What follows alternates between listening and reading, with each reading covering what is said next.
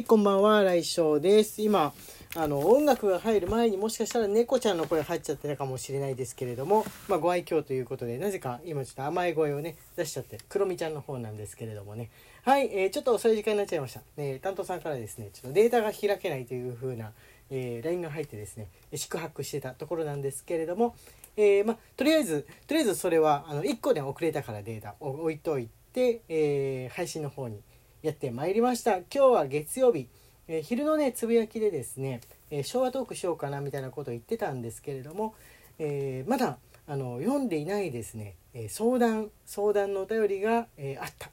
あったので、そちらの方を今日は読ませていただこうと思います。人生相談デーということで、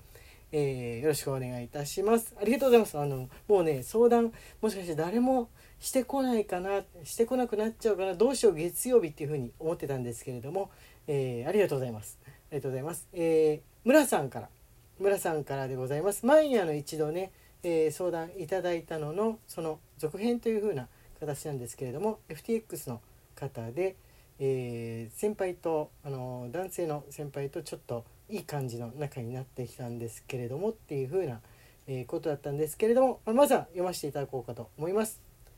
新井先生、こんばんは。夏に先輩に恋してしまったかもとメッセージを送った エフティーエックス の村です。遅くなりましたが近況報告とご相談です。あれから先輩と会うことは何度かあったのですが、お泊まりはなく、先日久しぶりに彼が私の家に泊まりに来ました。その日は仕事終わりで、えー、彼の仕事が長引いてしまい、夕食後から合流しました。でそれからそろそろ寝ようという時に、えー、いつも一緒に寝ようというのは彼だったんですが言わないので、えー、私が言うと、一緒に寝てもいいのと言われました。その後何もなく、ただ一緒に寝ました。しばらく期間が空いてしまった間に彼の気持ちも冷めてしまったんでしょうか。私は寒いことを理由にくっつこうかなとも思いましたが、えー、彼も疲れてそうだしやめておきました。今更私が積極的になっても惹かれるでしょうか。とはいえ恥ずかしくて積極的になれないので、えー、先生の考える彼の気持ちを教えてくださいという内容なんですけれども、はいはい、これはですね、あの完全に、えー、いろいろ彼なりに、えー、調べたり考えたりした結果、気を使っているっていうやつですね。まああのまあ、はち割きゅう割それじゃないかと思います。えー、世の中ですね、えー、彼別にそんなにセクマイの話とか普段言わなくてもですね、別に彼に限った話じゃないんですけれども、えー、セクマイの方、多分そうなんだろうなと思われる方と、えー、知り合った時にですね、友達、親友、恋人になったとかもろもろ何かで知り合った時に、えー、人は大体調べるんですよ。あのこういった感じの、えー、外見、こういった感じの、えー、人なんだけど、他のその、その似たような感じの人たちはどう考えているんだろう、周りの人たちに対してどう考えているか、周りの人たちでもからの言葉でですね、こんな風に傷ついているみたいなことを調べる方は多いですよね。えー、やっぱりその人って傷つけたくないものですから、あの傷つけて、えー、嫌がった顔を見て喜ぶっていうのはですね、えー、一部の人で、えー、何かこうちょっと傷つける、えー、発言があったとしても別に悪気なく言った挙句のことだったりとか、えー、知らなかっただけで、本当は別に、えー、普段仲良くしてる人や、ましてや好きな人の、えー、苦しんだ顔とか悲しんだ顔は見たくない。それに自分自身もなんか罪悪感感じたみたいなことになりたくないっていうのがそもそもありますよね。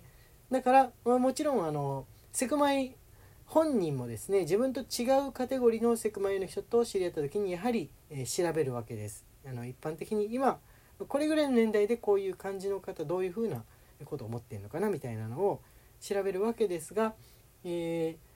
ー、こう男性にですね、 エフティーエックス の方ですと、あの男性に、えー、女性かなみたいな感じの、えー、なんて言うんでしょう、女性相手だろうなと思われるような発言、えー、扱いとかを受けると、えー、傷ついたっていう風に、えー、インターネット上でですね、えー、言葉を残している方がやはり、まあ、多いわけですよね。特に問題なく暮らしている人っていうのは別に、あのー、あんまりコメントを残さないわけですから、えー、こんな風に言われて嫌だったけど、その エフティー、エフティーエム の方と、えー、違うのはですね、 エフティーエックス の方ですと、あの全員が全員というわけじゃないんですけれども、えー、ホルモンとか手術とかはしていないという方が、えー、割と多め、えー、なんですよね。あの エフティーエックス だけどもう手術とか、えー、注射もやってるよっていう人もいますけれども、あのー、どちらかしかやっていない、あるいはまるでえー、科学的処置は、えー、取っていないというふうな人が多いだけに、えー、職場とか周りの友達関係とかの間ですと、えーまあ、戸籍上の性別で、えー、扱われているってことを、まあ、しょうがないかなと本人も思いながら暮らしてるって人が、まあ、多くて、その分、えー、こんなこと言われて嫌だったっていうこの失望の言葉もたくさん出てるわけですよ。で、おそらくですね、えー彼なりにこう心配をしたりとか、えー、気遣いをしたりとかなんかあると思うんですよ。思うところがですね、えー、飽きちゃったとか冷めちゃったっていう前にですね、あのー、傷つけないようにしなきゃ、嫌がることはしないようにしなきゃっていうことが先に立つと思います。おそらくですね、おそらくそっちの方が先だと思います。なぜなら、えー、まだ村さんとの間柄は飽きちゃったとか、えー、思うほど間柄は進んでいないからです。これから深まるかなみたいな時にわざわざ、あのーまあ、何に、何もせんっていうのはですね、おそらく何らかの気遣いをしてくれた結果だと自分は考えております。ですから村さんの方からですね、恥ずかしがらずに、えー、積極的になるとですね、これ別に エフティーエックス の方だけじゃなくて、えーまあ、他全てのセクシャリティの人に言えることだと思うんですけれども、あの自分からですね積極的に言って、それでいやいやちょっとごめんごめんみたいに言った時初めて、えー、あ避けられてる、冷められてるみたいに悩めばいいんですよ。何も行動を移していないまんま、ああ嫌になっちゃったのかなと思ってより行動を起こさないっていうのはね、一番あの悪循環といいますか、あのお互い幸せにならない結果だと思いますので、ここは一丁ですね、ここは一丁、えー、性欲あるよっていうことを見せるとか、あの性欲そこまで、えー、なくってもなんかあのだいぶひっつきたいみたいなことを示すとか、別に自分がここぐらいまでしたらなんかちょっとほんわか嬉しいなっていうことを自分からしてですね、えー、それ以上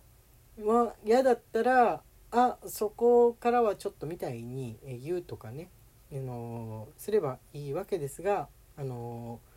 ー、なんて言うんでしょう、彼としては止まんなくなっちゃったりして、あのー、気持ちがね、どうしてももっともっとしたいって思った時に、あそっから先はやめてください、もう本当勘弁ごめんね、それ、それ以上したら嫌いみたいなことを村さんから言われたら、彼の方が傷ついちゃうなっていう風な恐れはあると思うんですよね。そういう場合もあるじゃないですか。あのキスとか、まあ、ちょっとあの抱き合うとかまではありだけれども、その体を触るとかなってくると、なんかこう女性性を触られてるような気がして、えー、イラッとしちゃうからこうストップをかけると、もう彼にしてみれば止まんない気持ちになっちゃってもストップかけて、えー、果ては怒られるみたいなことになるとですね、やっぱりこう悲しくなっちゃうわけですから、えー、村さんの方がそうじゃないんだったら、そうじゃないよ、怒ったりしないし嫌がったりもしないし、別にあの嫌じゃないよっていうことを見せていけばいいですし、もしもあの彼がですね、えー、女性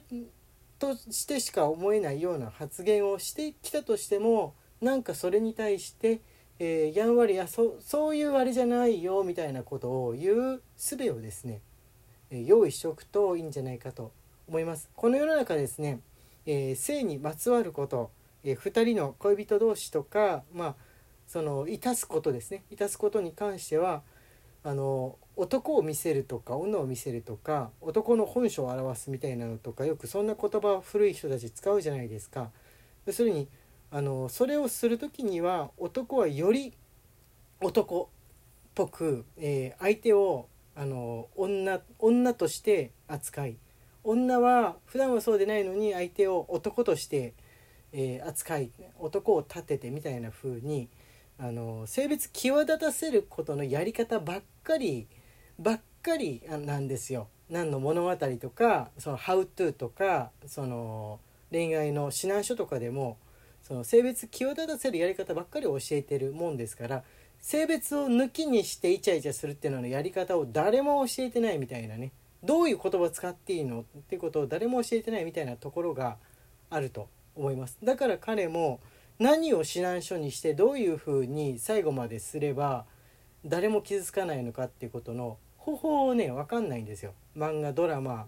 このエロ漫画 エーブイ とかでも教えてくれてないから、はい、だから、まあ、そういうもうな、なんだろうね、俺なんかエロエロで書こうかな。エロで知りたい人にはエロで書かないと結局届かないような気がするんですよね。真面目な本で出したりとかギャグで出しても結局届かないような気はするんですが、うーんうーんっていう風な感じですのでね、えー、むなさん、まあ、まずは積極的にやってってみていいと思います。もうくっついちゃってください。はい、以上でございます。こういう風な感じの、えー、相談、セクマイ関係の悩み相談とかも募集しておりますので、えー、皆さんお寄せください。そして皆さんも続きがあったらぜひ、えー、教えてください。はい、えー、相談会月曜日の相談デートした。あ、音楽ならそう。はい、えー、今日は荒井翔の、えー、つぶやきトーク人生相談の巻でした。お疲れ様でした。